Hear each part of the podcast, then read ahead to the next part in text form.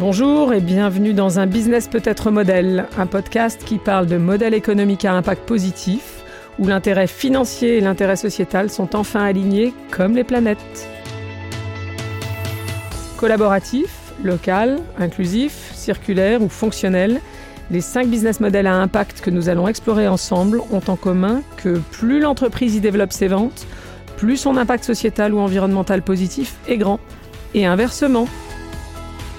Je suis Elisabeth Laville, fondatrice d'Utopie, et ce podcast est réalisé en partenariat avec le groupe Danone pour le programme Noé. Ces dernières années, et plus encore pendant la crise sanitaire, le débat sur la réindustrialisation et la relocalisation a sérieusement bousculé le mythe de l'entreprise sans usine et mis en évidence le coût global important des chaînes d'approvisionnement internationalisées. Manque de réactivité et de résilience en cas de crise, problèmes de qualité, problèmes liés aux violations de la propriété intellectuelle, risques d'image liés aux impacts sociaux et environnementaux délocalisés dans les pays producteurs, freins à l'adaptation et à la personnalisation de l'offre, etc. On a également pris conscience qu'il était difficile de continuer à innover si on ne sait plus fabriquer soi-même, l'innovation se nourrissant des interactions avec les unités de production, les fournisseurs et les clients. Mieux encore, la fabrication locale a un effet d'entraînement sur l'ensemble du tissu économique, au point qu'un tiers des différences de prospérité entre les territoires s'explique ainsi par la vigueur et la diversité de l'économie locale. Dans ce contexte, il n'est pas très étonnant que les territoires, les pays, les régions cherchent à augmenter leur capacité d'autoproduction et leur autosuffisance pour fabriquer davantage localement les produits dont ils ont besoin, en relocalisant la production manufacturière nécessaire, en mobilisant des ressources matérielles locales, des ressources renouvelables, des ressources issues de l'économie circulaire, tout en se connectant aux réseaux collaboratifs mondiaux, de la data, de la conception, des savoir-faire, du crowdsourcing, etc. Cette approche est au cœur du modèle économique local qu'illustre particulièrement bien l'entreprise Local Motors et que nous présente aujourd'hui Vincent Guimas, directeur de Mille Milieux et fondateur du réseau FabCity à Paris. Comme tous les contes modernes américains, l'histoire de l'entreprise Local Motors commence dans un garage. Mais à la différence des autres licornes numériques, Local Motors aujourd'hui, avec une valorisation de plusieurs milliards de dollars, est resté dans le garage pour en faire une micro-usine, la micro-factory. C'est notre point de départ. John Rogers Jr. lance Local Motors en 2007 à Phoenix, dans l'Arizona.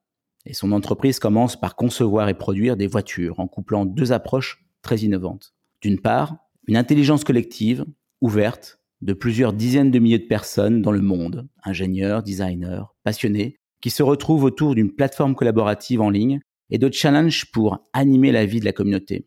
Et d'autre part, des outils de production localisés, digitalisés et intégrés dans une micro-usine nommée Micro Factory. C'est l'ADN de Local Motors. Revenons sur ces deux facteurs clés.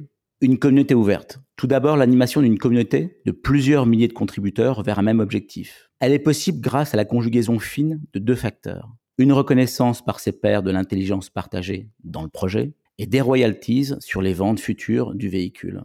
Cette communauté a réussi à concevoir, prototyper et produire dans des temps records plusieurs modèles de véhicules à des coûts défiant toute concurrence R&D classique. Un exemple. Il faut en moyenne à l'industrie automobile classique environ 200 millions de dollars pour lancer un véhicule. Pour faire naître le modèle Rally Fighter en 2009, Local Motors n'aura déboursé que 1,5 million de dollars. Deuxième point clé.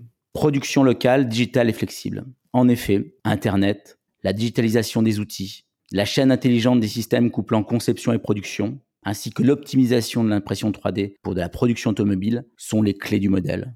Ces clés ouvrent une autre dimension fondamentale au concept Local Motors. L'agilité et la flexibilité de son processus industriel pour répondre au plus près à un service ou à un besoin final, un service ou un besoin local. Si aujourd'hui Local Motors se concentre principalement sur un type de véhicule autonome nommé Oli, en partenariat avec plusieurs grands groupes, comme Dassault dans un premier temps, puis IBM, Airbus, Amazon. Si l'entreprise aujourd'hui est valorisée à plusieurs milliards de dollars, elle garde au cœur de son modèle le couple vertueux d'un système d'intelligence collective associé à une fabrication locale, agile et distribuée, au plus proche de la demande. Local Motors se différencie des systèmes industriels automobiles actuels, même les plus en vue comme Tesla. L'entreprise de John Rogers Jr. se différencie grâce à ses micro-usines connectées pour produire de petites séries sur mesure dédiées aux spécificités locales. La fabrication distribuée est un puissant levier d'impact environnemental, social et symbolique. Son système d'impression 3D pensé pour la production de véhicules, unique au monde, permettant la réduction du nombre de pièces, facilitant l'entretien, poussant en permanence l'amélioration, automatisant la personnalisation. Le tout à des coûts imbattables.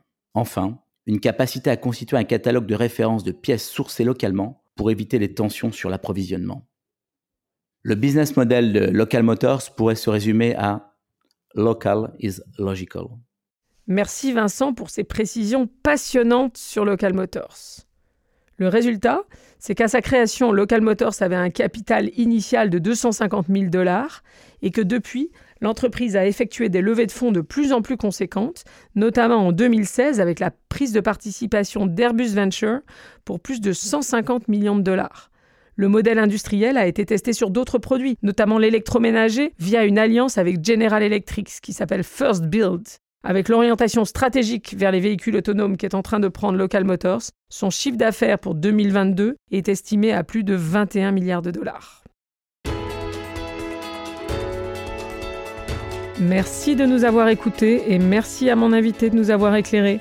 Vous pouvez télécharger le canevas que nous vous avons décrit et quelques lectures complémentaires dans la description du podcast.